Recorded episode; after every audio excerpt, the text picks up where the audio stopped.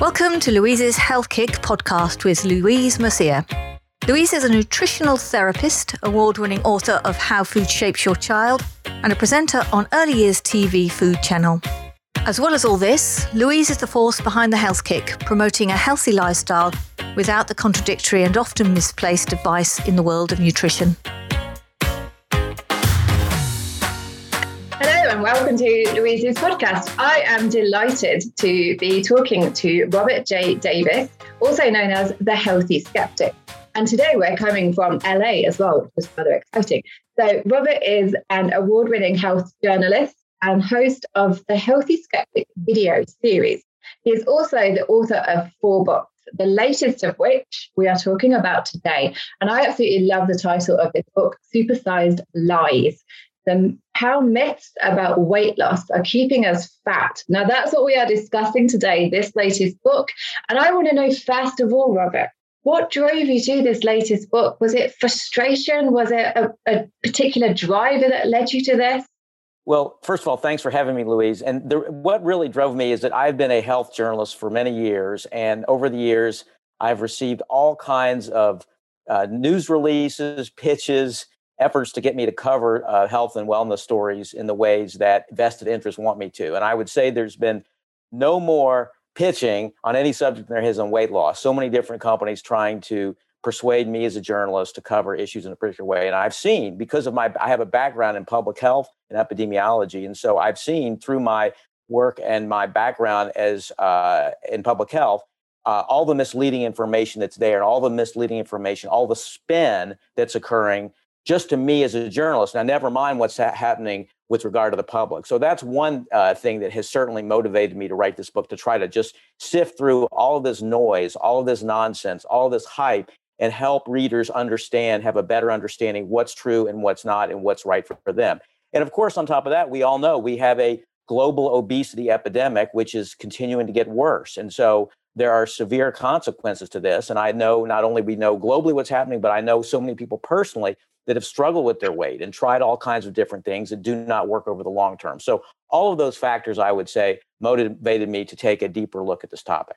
Well, it is very much needed, as you say, and I share. I don't have the same background as you, but I certainly share the frustrations and the the sort of the repetitive nature of of what we see and what we hear from people. And it's the same, uh, you know, a year, a decade on from the last time we heard it. It's the same stories repeating themselves and the same hype and the same lies as you call them, as you expose them. They are lies. Now, in your book, you mentioned the way we are going with our health, the, the global epidemic. And interestingly, I was in um, a webinar with um, David L. Katz. Don't know if you've heard of him. He's also an American physician. And he said that we've had this pandemic, this global pandemic, long before, um, before COVID, and it was a pandemic of obesity.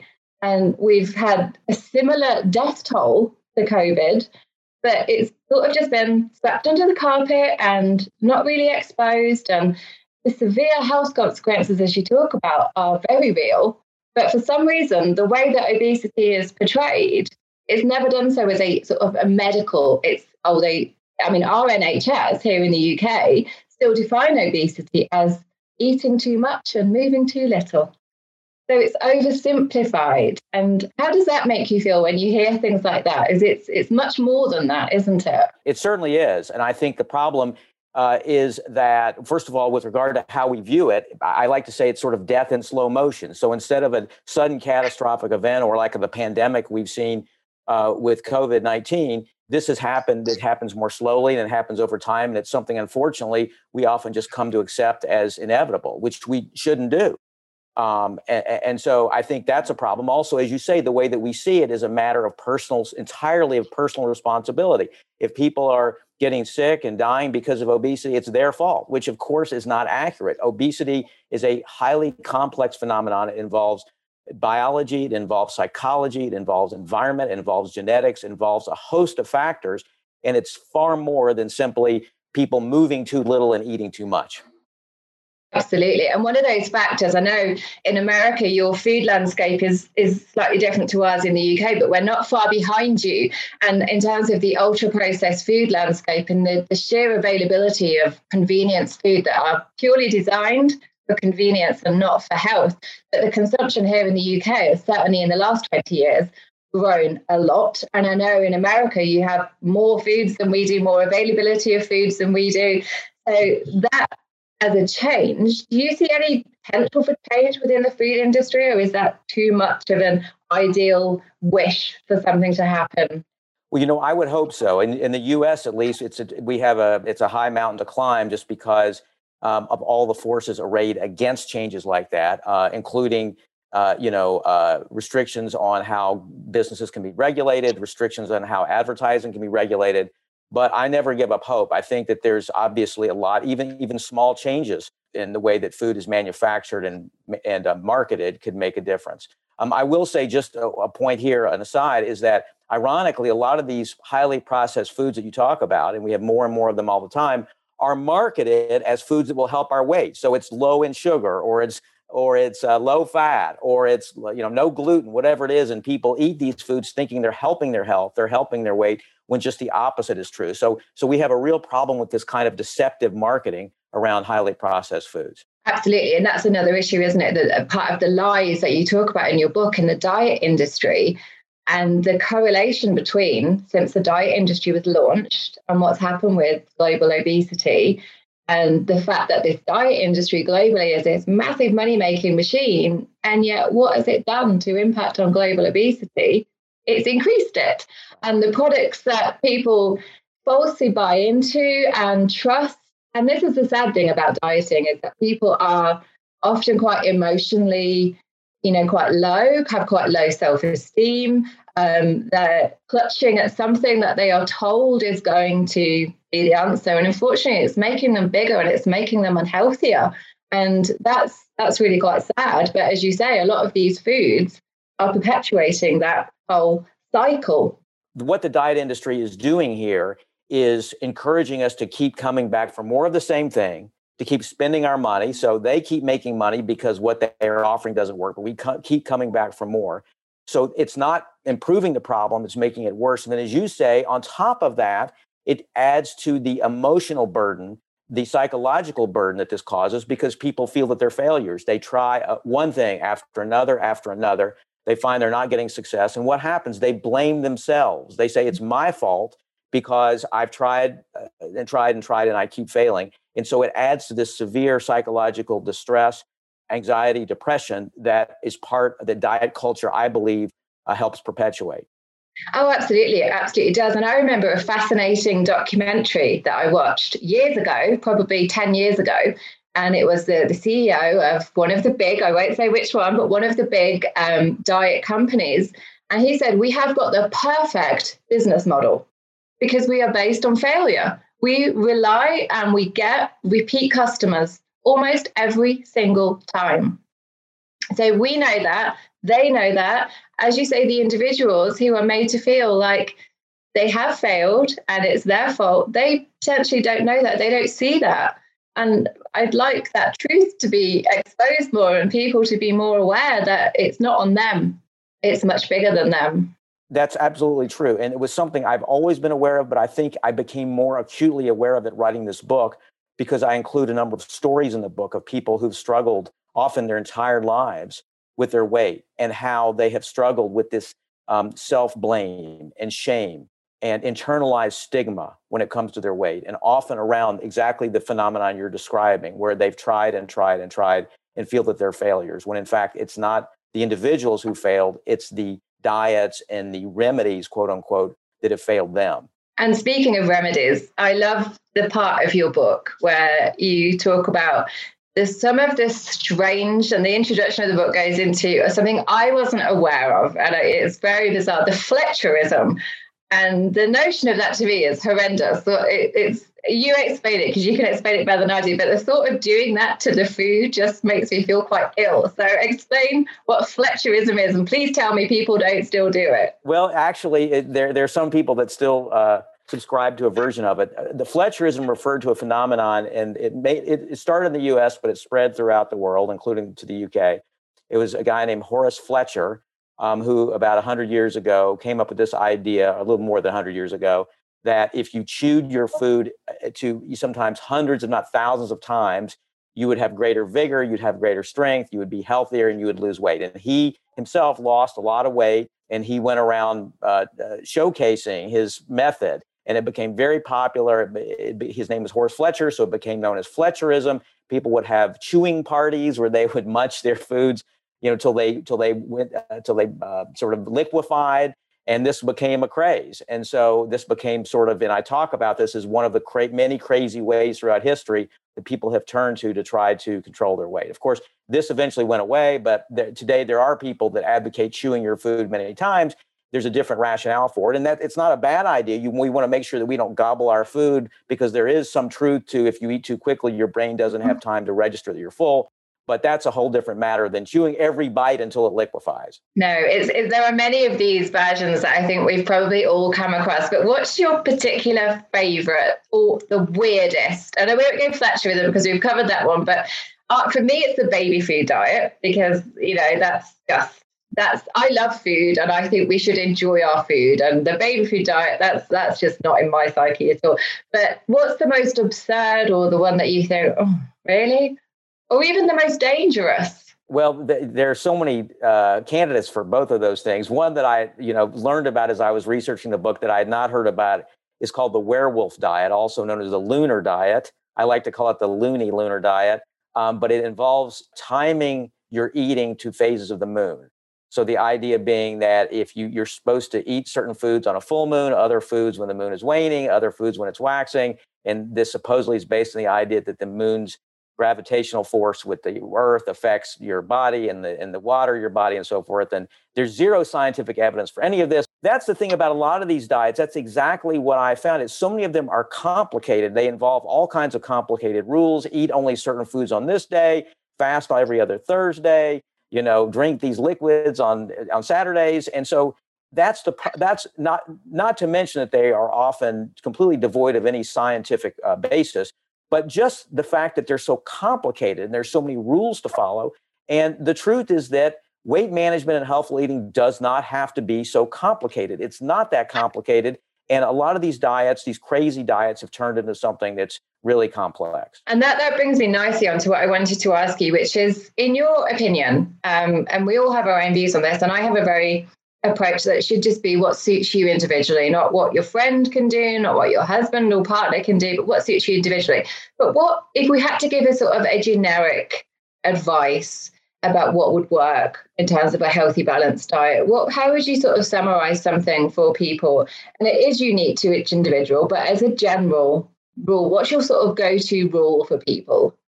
My go-to rule is is to think of this not in terms of a diet, not in uh, uh, uh in terms of what you're going to do for three months or six months then stop, but to look at an eating pattern that's going to be sustainable. And what does that mean? It's the same eating pattern that's optimal for good health. That means a generally whole foods diet, and that means eating plenty of fruits, vegetables, whole grains, nuts, beans, seeds, lean meats, dairy if you consume dairy, and minimizing ultra processed or highly processed foods, things like chips, soda, fried foods, uh, sweets, things like that. Now, now notice I didn't say never eat those foods because mm-hmm. that's not realistic. When diets tell you you can never eat something, that is a prescription for failure because that's not realistic. But it does mean that over time, people can change their eating habits where they eat more of the foods in these other categories and fewer foods uh, that are highly processed. And the beauty of this diet, as you suggest, is it's something that can be tailored to your wishes and your needs so that these are broad categories so that within fruits, vegetables, whole grains, nuts, beans, seeds, you find foods that you like, foods that you enjoy, foods that are going to sustain you. You don't have to eat foods that you don't like. Mm-hmm. Um, you shouldn't force ever force yourself to eat foods you don't like, but to find foods that work for you in a in combinations that work for you. And that's the beauty of it. Now it takes more effort than just following seven steps on a diet, a one size fits all diet than someone uh, publishes or, or tells you about. But over the long run, it's much more likely to be successful for you because it's tailored to what works for you using these general guidelines and eating in a way that's going to, as I say, promote not only your health, but also help you maintain a weight that's healthy for you. Mm, I think that's that's a good. That brings me to one of my favorite sayings, which is, "If it didn't grow, walk or swim, don't eat it."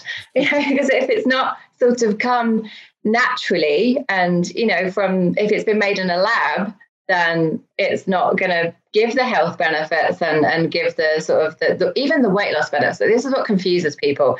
Um, and what I like about your book is that people get quite confused about weight loss and think with certain real foods, nuts, seeds, avocados, certain meats, dairy produce, that they are going to make them gain weight. And there's been lots of misleading, contradictory media information about foods. One week they're good, one week they're bad, but certain foods stick in people's head. Like, can't eat avocados because they're going to make me fat. I can't eat nuts and seeds because they're going to make me fat, regardless of the heart, heart healthy fats and the fact that some fats are actually able to be metabolized really well in the body and you know work really well for us so I think people get quite confused about that. But what I love about the book is how it it dispels those sorts of what well lies. They are lies, aren't they? They're not myths particularly. They are they are outright lies in some cases, and enables people, I think, to be better informed, which is the key. The diets tell people what to do, which nobody likes really. It, you know, they might work in the short term, but nobody likes it.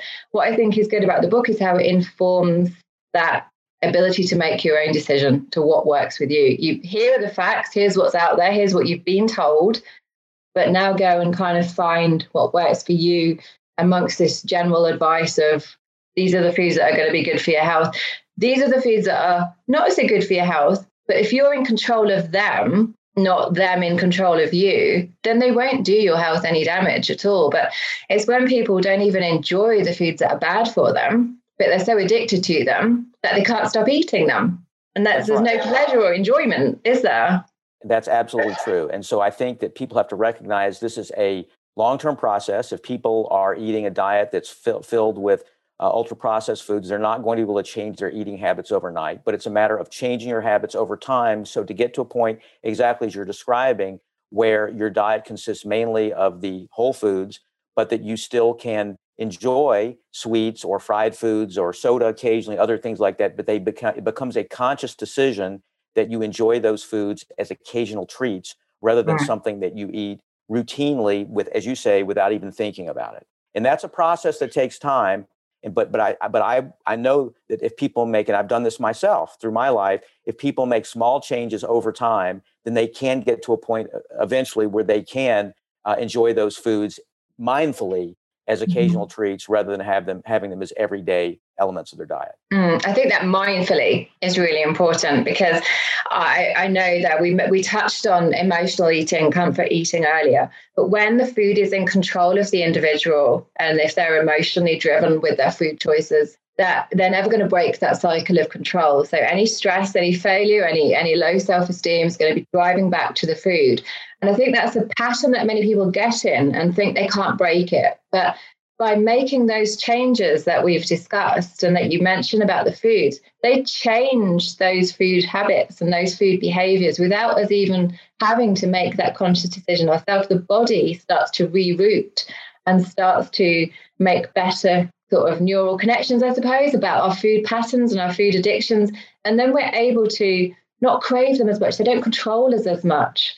Is that something that you've seen with people? And yes, absolutely. And I think the key there is that in that case, people are not relying on willpower. The problem with so much of diet culture is it tells us we're supposed to just rely on willpower. Just don't eat. Just don't eat these foods. And we know what happens is that no human beings, I mean, no matter how disciplined you are, can rely entirely on willpower to keep them from you know uh, from eating uh, eating foods that maybe not may not be great for them. So as you say it's about much more than that. It's about changing habits. It's about changing biology. It's about changing your taste buds. And so it's it's it's a much larger effort than just relying on willpower to keep you from eating foods. Because we know what happens. If people do that that they can maybe sustain that for a week a month even six months but over time that's not going to work and then they feel like they failed and then we're back to square one with the cycle both metabolically and emotionally so it's a lose-lose rather than a, a win-win situation right in terms of your book so this latest book in an ideal world, what would you love to see the outcome of this book be? And what would you like this book to be sort of remembered for? Is it the book that changed, that disrupted the diet industry and and got people opening their eyes to this to these lies? I mean, what would you really love to, what would your ideal outcome of this book be? Really, it's fairly modest, and that is for individuals to be able to make better decisions for themselves, to be able to think twice when they see some kind of crazy or even seemingly uh, believable diet offered up to them to be able to ask the right questions, to be able to critically analyze that information and think about is this really a good approach for me? Does this make sense? Is this going to be successful? And to find out what's right for them. I mean, what I like to say about the work, this book and the other books I've written, is my job is not to tell people what to do. It's not to lay out the seven steps you should follow. My job is simply just to give information as honestly and thoroughly as I can so that people can think critically about the information they're getting, think skeptically about the information they're getting, and make better decisions for themselves. And if I can achieve that uh, for people who've read the book, I, am very satisfied because I think if we can have more people who can uh, be able to use the information they have in a wise way to to sort through all this noise, then I think that a lot more people would have success in being able to arrive at and maintain a healthy weight. And you know as well that if you help sort of the grown-ups make that decision and, and gain that healthier lifestyle through their own sort of knowledge and and decisions, that they will pass that on to their next generation, to their children. And the alternative can be passed on the other way. So it's not just one generation that you're helping by opening people's eyes and enabling them to see this and to make those decisions for themselves. It's actually their children will benefit and, and their children will benefit. Because if we factor in epigenetics and how we have the heritable traits that we can pass on through lifestyle, we, we know at the moment we're passing on, you can see from health trends, we're going the wrong direction and we're, you know, we're not getting healthier, getting unhealthier. So any reversal of that is, is most certainly welcome and on a global scale, um, but is done, as you say, in a way that is the individual being in control of that instead of needing, you know, needing interventions in terms of surgeries and severe interventions on on weight loss, etc. It's it's a more natural process of going through that. Yes. And, and you know, the element of this is just establishing healthful eating habits early in life for children. I know I grew up in a home where we ate all kinds of junk food, and it's, I continue to struggle with those eating habits that are so deeply ingrained where I crave fried foods and and and sugary donuts and all kinds of food, soda and mm-hmm. things like that. And I've had to work to change my habits over the years, and I've been able to thankfully do that successfully but it wasn't easy. And so I think when children, if you can start children off in life with wanting healthful foods and not craving junk foods, I think you're giving them a huge advantage that they will not have the struggle throughout their lives that so many of us do. Mm, absolutely. A large percentage of the work I do is in early years in terms of shaping those early habits um, so that their, their food choices are driven by natural preference for healthy foods rather than, as you say, I kind of know that I should eat this, but my preference would be to sort of fall into this and have this. But is that you now? I guess your preference is healthy because our palate does change, and you will probably reject something overly sweet and synthetic because it will taste horrible.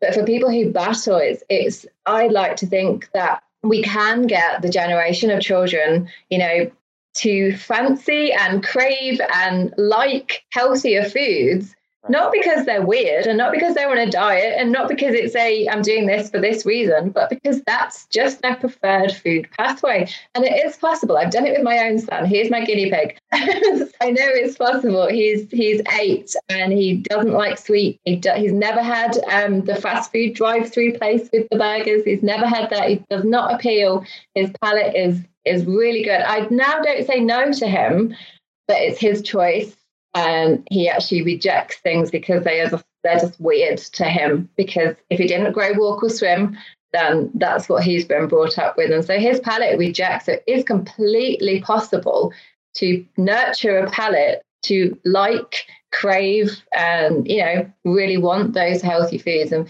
and we are responsible for that next generation's health. So we can do it by the grown-ups and we can educate the grown-ups but we also need to get the children so that we treat them like little grown-ups as well that are able to understand their biology and understand their role in their food choices. And i think children are more than capable of doing that.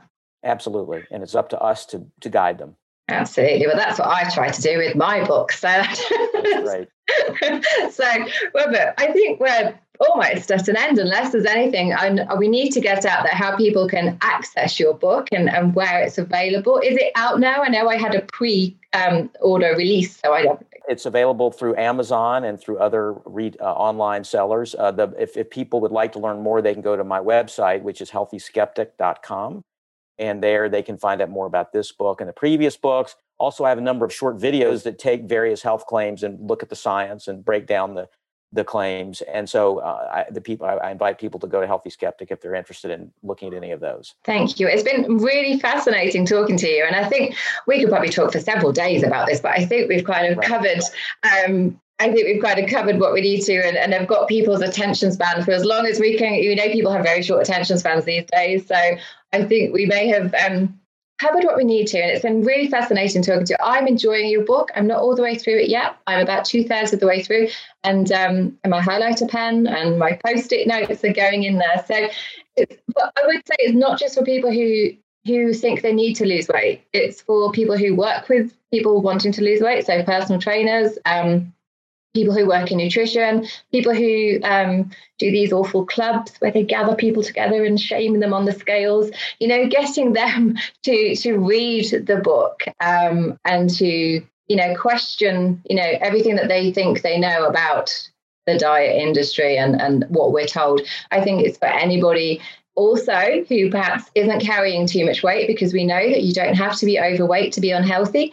Um, you can be malnourished, you can have high levels of internal fat. So, those foods, even if you don't look like you're overweight, will still not be doing you any good. So, it's, I'd say it's not just for people who need to lose weight, but it's for it's a good read, is what I would say. Well, thank you. And I hope readers will find that to be the case. And I like to think that it would be of interest to everybody. And certainly a lot of the stories behind the stories about where some of these ideas, these common ideas, whether it's exercise or counting calories or some of the common things we hear about, I, I really enjoy delving into the history of some of these.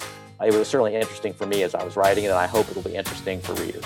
No, I'm sure it will be. So thank you very much to Robert for joining us tonight, this morning, everything where you are. Thank you, Louise. It's been a great pleasure.